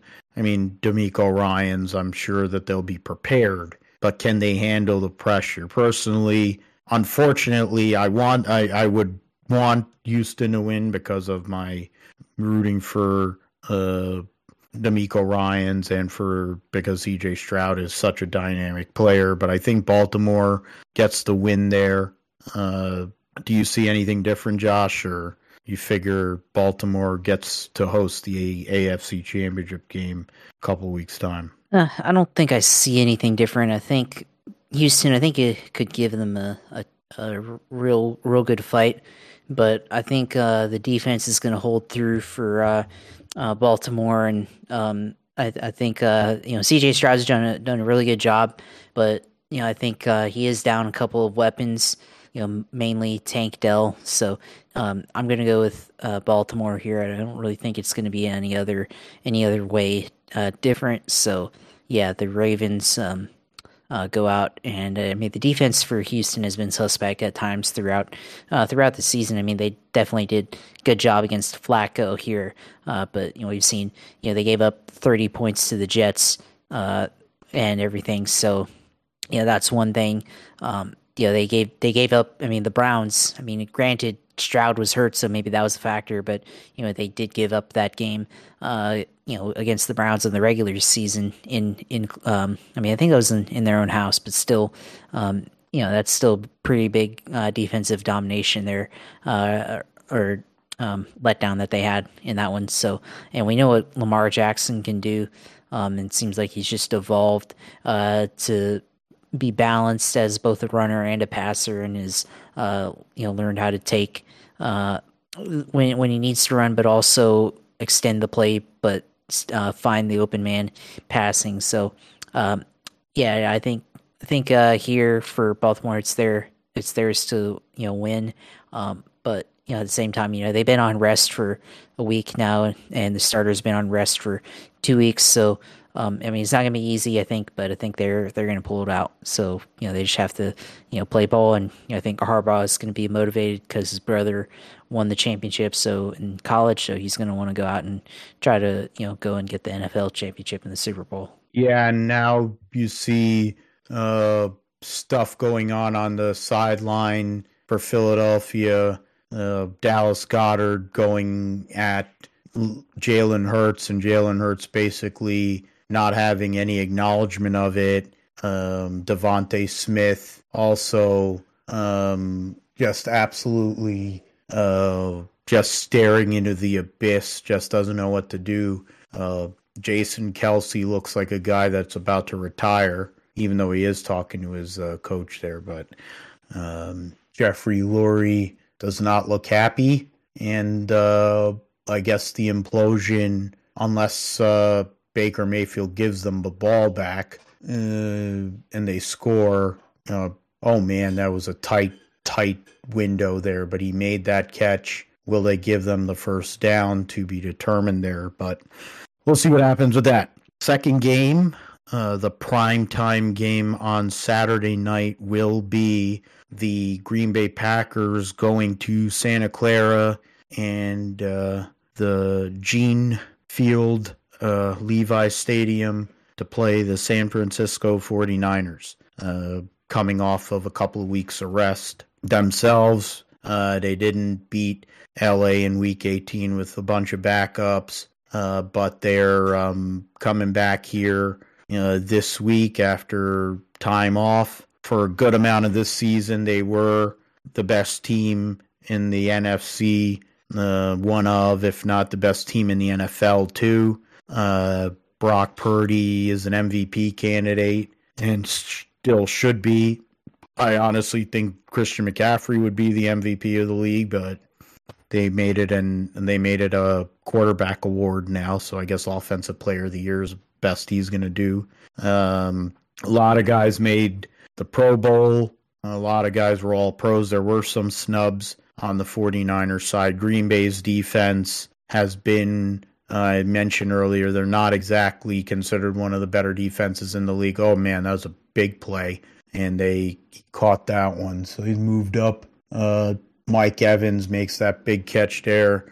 Uh, big play. Slay gave up a big play just there. Um, and uh, I mean, uh, can Jordan Love continue this run? Can the Green Bay Packers go and continue this run? A long time rivalry over many years. Uh, Favre had and Mike Holmgren had the match over San Francisco outside of the catch game um, with Owens. They um, then with Aaron it kind of went the other way. San Francisco's been able to kind of hold over on Green Bay since with when Aaron was around. Uh, Raheem Mostert running for 200 whatever 20 yards and three touchdowns in the NFC Championship game. What is about was it five years ago? And uh, but Jordan Love he gets an opportunity here against one of the best defenses in the NFL. Mooney Ward, one of the probably should have been an All Pro at at defensive back, but they didn't put him up there.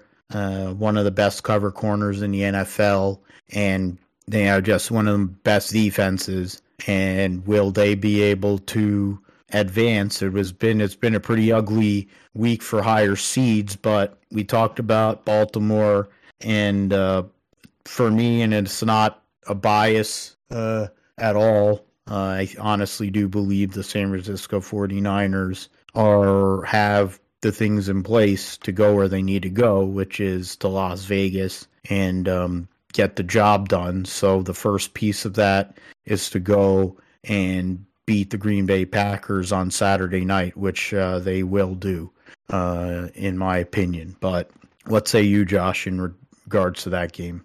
I mean, I think it's going to be a tough game. You know, the uh, Green Bay Packers, like we saw uh, in this last game against the Cowboys, they ran the ball pretty well.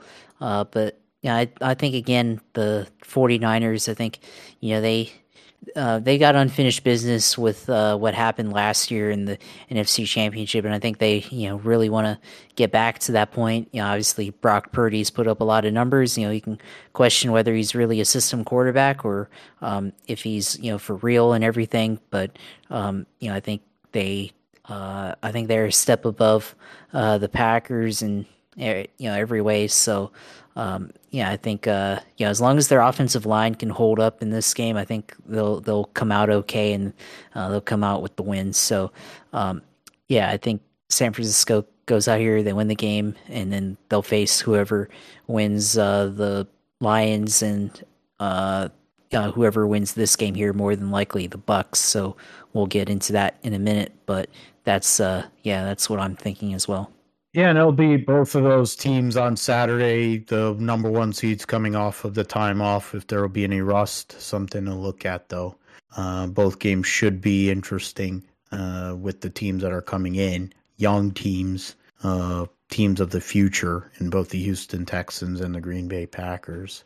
Um, right now, the Buccaneers are driving. Mike Evans has made a couple of big catches. Uh, they're now inside of the 30 yard line with seven minutes to go. Yeah, Howie Roseman somebody that should probably be getting sent to, uh, along with Sirianni. But um, the yeah, so that's going on there. Looks like Tampa Bay, uh, unless something crazy happens, is going to be moving on to play against the Detroit Lions in Detroit. Now, Tampa's had uh, it's been it hasn't been pretty uh, tonight by any means, but in terms of uh, their situation and with Baker Mayfield, with Mike Evans, uh, a lot of these guys that are on this team, uh, the question is, will they be able to keep up? Put up enough points against Detroit's dynamic offense and all their playmakers. Jameson Williams was someone who uh, had a lot of big plays on Saturday, or I mean yesterday um, in the game, and he's a player who runs a four three forty and all that stuff, and he's somebody who can get past the defense. And there was times during this game right now still going on that Tampa Bay didn't seem to have a have any any answers for DeVonta Smith. So uh, Jameson Williams has a lot of similar characteristics to DeVonta Smith. Um, running backs, running game is more dynamic for Tampa Bay, albeit you know they're not exactly the most efficient running team. And um, Detroit has a lot of momentum going on. Jared Goff, he definitely wants to prove that he wasn't the issue uh, as much as Sean McVay and Les Snead made it made him out to be.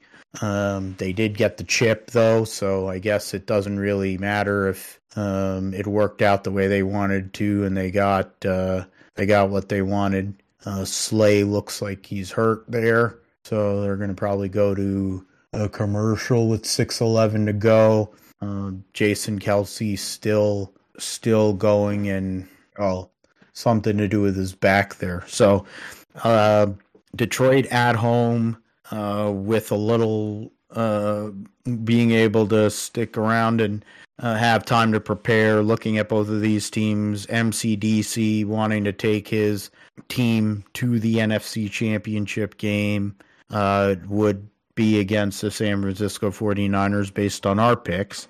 And whoever wins this game uh, would have had a hard time against Detroit on best case scenario. But Tampa, if they get past this, which it looks like they will, uh, it's a whole different bag of tricks to go against Detroit. Detroit's been able to make have some big wins. They did go and take a huge L to Green Bay uh, on Thanksgiving. They did uh, get screwed against Dallas, uh, which is would have given them the number two seed instead of the three. They would have ended up having to play Green Bay again if that had worked out that way. Um, but either way, I think Detroit gets the victory and advances to go to the NFC Championship game, which would be uh, insane for Detroit's fan base. Um, oh, I'll ask you, Josh. Do you see anything different on that one? No, I I have to. I mean, we're so far we're good. I think the one we're going to end up um, getting different on is the Chiefs and the Bills. But yeah, I think this. Yeah, again, I think the Lions probably should be the favorite here. Uh, the Bucs. I mean, they've done an admirable job here, but um, you know they've they've had issues with their defense throughout the year. I mean, they do have a good run defense.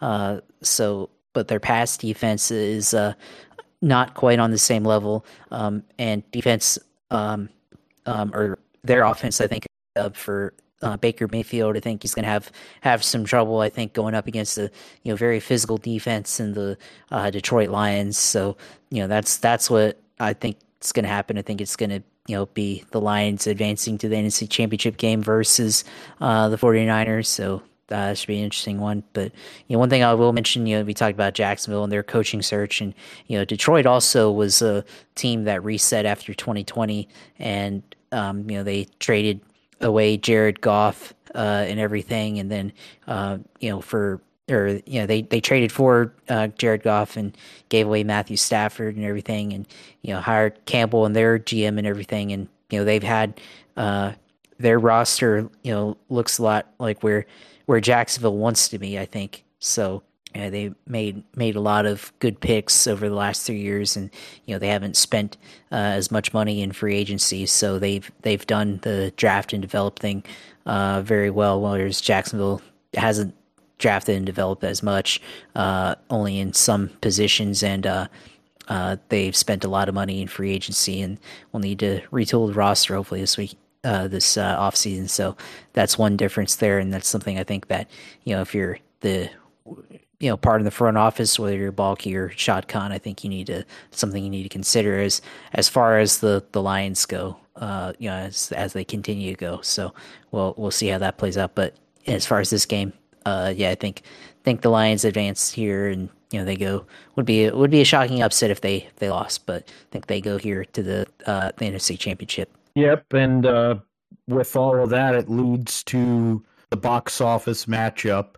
Uh, one of the big rivalries, uh, so to speak, in the NFL. Kermit the Frog, Patrick Mahomes, and the Kansas City Chiefs, for the first time in his career, have to go on the road in a playoff game, and he will go against Josh Allen and the Buffalo Bills. Um, oh, he threw a freaking how? He literally just threw that up for. He just threw it up for grabs, and somehow or another, Chris Godwin caught that. That is insane. they all got they all got uh, shopping. They all got the shopping bags on their heads. The Philly fans are giving up. So this has been quite a weekend uh, for uh, fan bases that I think have bigger egos than they deserve. Um, Philly's getting fucked hard. Um, they're done. Uh, 32 to 9 now. Um, but Buffalo and Kansas City. Um, I've been uh, I've been going and talking about all these other ones, but I figure I'll switch it up here since it sounds like we're gonna differ here. So, um, uh, what are you thinking, Josh, in regards to this matchup again uh, between two of the best quarterbacks in the NFL, uh, and a matchup that we have seen many times over here in recent years, 14 seconds, uh, where Buffalo thought they had it won. They were going to host an AFC championship game, and then Kermy went and did what he had to do, and um, ended up winning a, or or no, they ended up losing to that that they ended up losing to Joe Burrow. So that was nice. Um, but uh, what are you thinking? Yeah, I mean, I think for me, you know, what I'm thinking here is um, if you look at I mean, you got to look at their defenses. I think first off, uh, the Bills. I mean, they've got a lot of injuries on their defense right now. Their you know linebackers are injured, and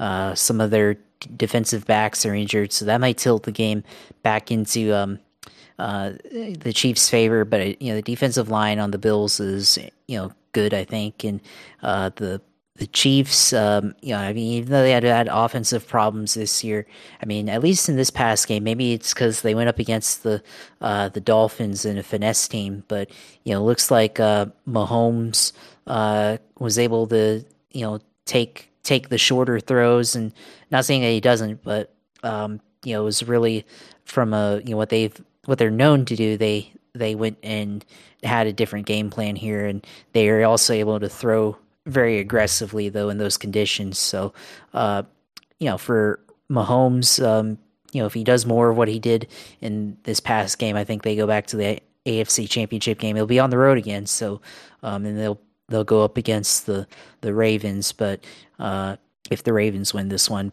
uh, but um, yeah, Mahomes in that matchup, I mean, it's gonna be interesting with you know the kind of the cards stacked against him as they have been all season, but you know could could get you know interesting there. And then of course the uh, okay the Bucs got another touchdown, so yeah, stick a fork in the Eagles there. So uh, what a collapse! But uh, uh, on the other end, you know Josh Allen. I mean, in the middle of the season, they looked like they were on the verge of a collapse as well. But you know, seemingly they've uh, turned it around. I think they, they just started running the ball better, um, and I think they finally found their balance. I think that's that's what their problem has been is they just never had enough balance uh, with Josh Allen, and you know you'd go and do too much. So I think you know if he figures it out, you know I think passing wise, it's you know it's going to be interesting. So uh, and the Chiefs, I think the Chiefs have a better defense this year. Um, you know they've again you know L'Jarius Sneed on the back end as corner and uh, Chris Jones, uh, Karlaftis uh, on the defensive line, linebacking corps. So uh, Nick Bolton as well. So um, yeah, that's going to be an interesting matchup uh, there defensively. And this might be more of a defensive game, I feel like, uh, than it has been in years past. Like we saw earlier this year when the Bills came into uh, Arrowhead and defeated them. So um, it's gonna be an interesting one. But uh, I'm gonna I'm gonna go with the Chiefs here. I I hate to keep picking them, but I think uh, you know I, I think they can go and uh, their defense is a little bit better than the Bills are at this point right now. So I think they they advance the NFC Championship, uh, you know, against the Ravens. As Dallas Goedert uh, lays on the ground looking dead after Slay had to get carted off the field, um, and Dallas Goedert got a PI in the process too. Uh, so we'll see what happens with that. Um, for me, I mean, I look at the momentum. You go and um, oh, he got hit low. That's what it is and hyperextended. Oh, okay. Yeah. There's a hyperextension there. They call that pass interference, I guess, because it's over past five yards. Okay, so he's walking off. Um, for me, I mean, I look, you look at momentum and the way that Josh Allen has played over the last six weeks. Uh, he, they, yeah, you got the you got the good, the bad, and the ugly, and it could all happen in one game with Josh Allen. But he was able to come through today and play within himself, play a clean game, nice, simple, a couple hundred yards and uh, three total touchdowns. And honestly, at some, I mean, they've been the momentum has been uh, has been there uh, with them. Yes, a lot of injuries for Buffalo uh, that uh, that has been an effect that has affected them, but I also know that Josh Allen's there and um, the Bills Mafia being able to be at home, knowing they beat Kansas City in Kansas City earlier in the season, albeit it took Kadarius Toney being a moron, but um, they they were there, they were in the mix. They seem to always be in the mix against Kansas City in general. So if it's gonna come down. I mean, one thing I do I am concerned about is their kicking game because uh, uh, today uh, their kicker didn't seem to be all that good. Um, their punter uh, pulled a hamstring, I think, or groin or something. So that that was also a problem. Uh, so their kicking game is uh, interesting right now. Um, we'll see how that works. Special teams, when it comes to close games and you're talking about defensive battles, special teams is uh, plays a big role. And Kansas City does have one of the better special teams. But with even with all of that, I'm going to go with the Buffalo Bills at home, and uh, they would end up going to Baltimore for an AFC Championship game. Um, either way, I think the AFC Championship game would be quite interesting uh, because of the quarterback matchup. Uh, but I'm going to say Buffalo there, um, personally. Uh, so we'll go while you know, Phil picks Buffalo.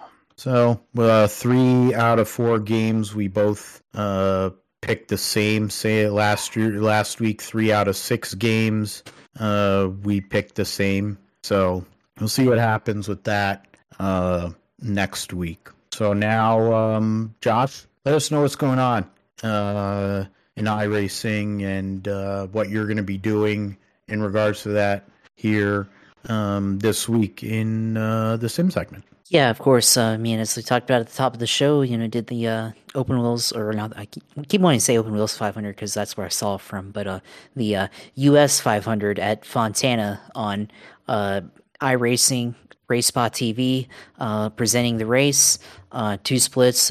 The top split of filled with uh, drivers that or iRacers that compete in the you know highest level of iRacing and have you know compete in multiple special events uh, and regularly compete in the broadcast uh, split, um, you know the very top split of uh, IndyCar. So um, was able to compete in that in second split.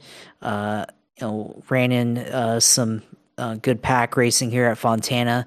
Um, it was very very open open setup, so I had to you know find something, put something together, and um, had a good setup. I think on in terms of speed, but uh, handling, I think you know being able to because um, I, I like to run the top at, at Fontana, run you know run the high line, uh, keep the speed up there.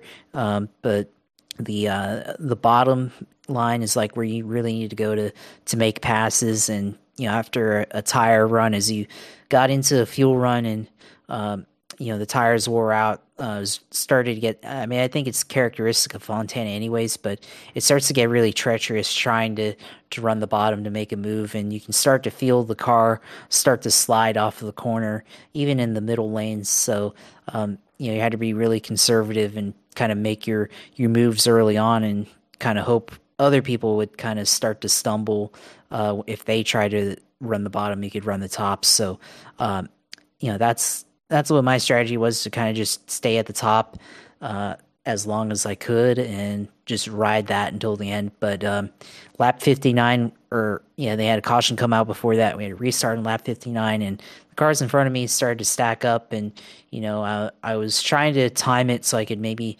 make some passes on the bottom and also try to avoid potentially getting in, in a stack up. And so I went to the bo- uh, the inside on the restart, which you can't do. Uh, you can't pass on the inside before it restarts. So I was also trying to avoid the penalty there uh, before the start finish line. So I had to uh, tap the brakes a little bit to try and uh, you know not get that penalty, but uh, end up getting run into the back because I think somebody else had the same idea and ended up getting run into the back uh, of and then spun out and crashed in, into the walls. So um, that's okay. I mean, it's not a big deal. It's not, you know, like we're racing for a prize or anything like that, or had to pay to, uh, you know, be in this and everything. And, you know, um, first 500 mile, well, it wasn't a 500 mile race. It was a 500K, actually, not a, a 500 lap. So it was a 156 lap race. But, uh, you know, first long distance IndyCar race in quite a bit uh, and haven't really competed on this large of a scale uh, in a while in terms of field size and uh, just uh, the platform that we're competing on with Race Spot broadcasting the race on YouTube. So, you know, uh, it was definitely hyper focused uh, for this one, but um, and I could tell because when I stopped, I had a, a, little bit of a headache for a bit, but uh um, yeah, just interesting, interesting race. You know, a lot of pack racing throughout uh, that event.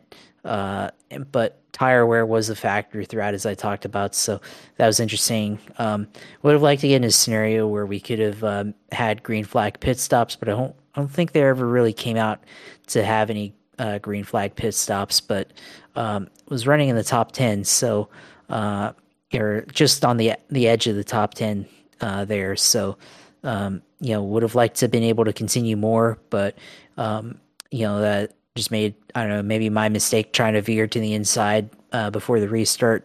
There, maybe could have just stayed patient and held my line uh, and you know try something. But you know, it is what it is. So we'll just have to you know learn from that and move forward uh, as we go forward here on the iRacing season in IndyCar. So you know, just glad glad to be back on uh, IndyCar. You know, with uh, I mean, we've been racing in the past since the you know the, uh, spot the license had stopped, but um, you know on the official you know level where now we get to actually run the IndyCar series uh, schedule and uh, you know run the Indy 500 and all that. Glad to have that back. So you know that's what's important here uh, and everything. You know, no, matter you know who won the race or who didn't win the race, um, you know just having the ability to compete uh, like that on the in the game.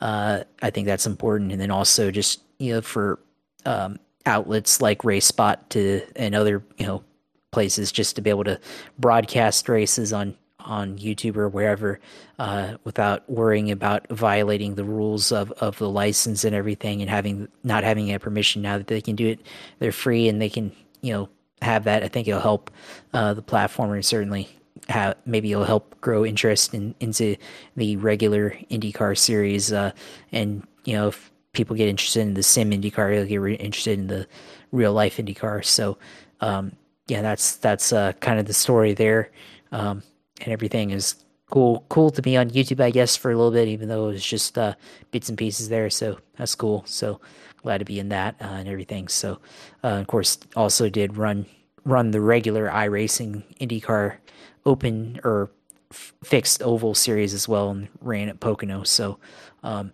ran there a couple times and had some good good results there. So uh, yeah, that's uh, that's all I did in sim racing this week or this past week. Uh, this next upcoming week is the Rolex 24 uh, on iRacing. I don't know yet if I'll do it. Uh, I haven't really gotten in connections with anybody uh, and, um, and everything, and uh, I don't know what I want to do with my weekend yet. So um, yeah, it would would be a commitment, and I would have to start practicing and everything for for that this week. So if I do, so uh, I don't know yet if I will, but I'd have to find find a drive or something. And uh, been I did look around. I mean, there's plenty of people that are just there for the fun of it, and you know are very seemed very uh, friendly to beginners. So we'll see, but um, you know would would have to set set aside some time to be able to do that. So uh, we'll see. But yeah, of course, I did stream uh, this past week for that US 500, so uh, I can maybe catch all the way up until you know where the crash happened.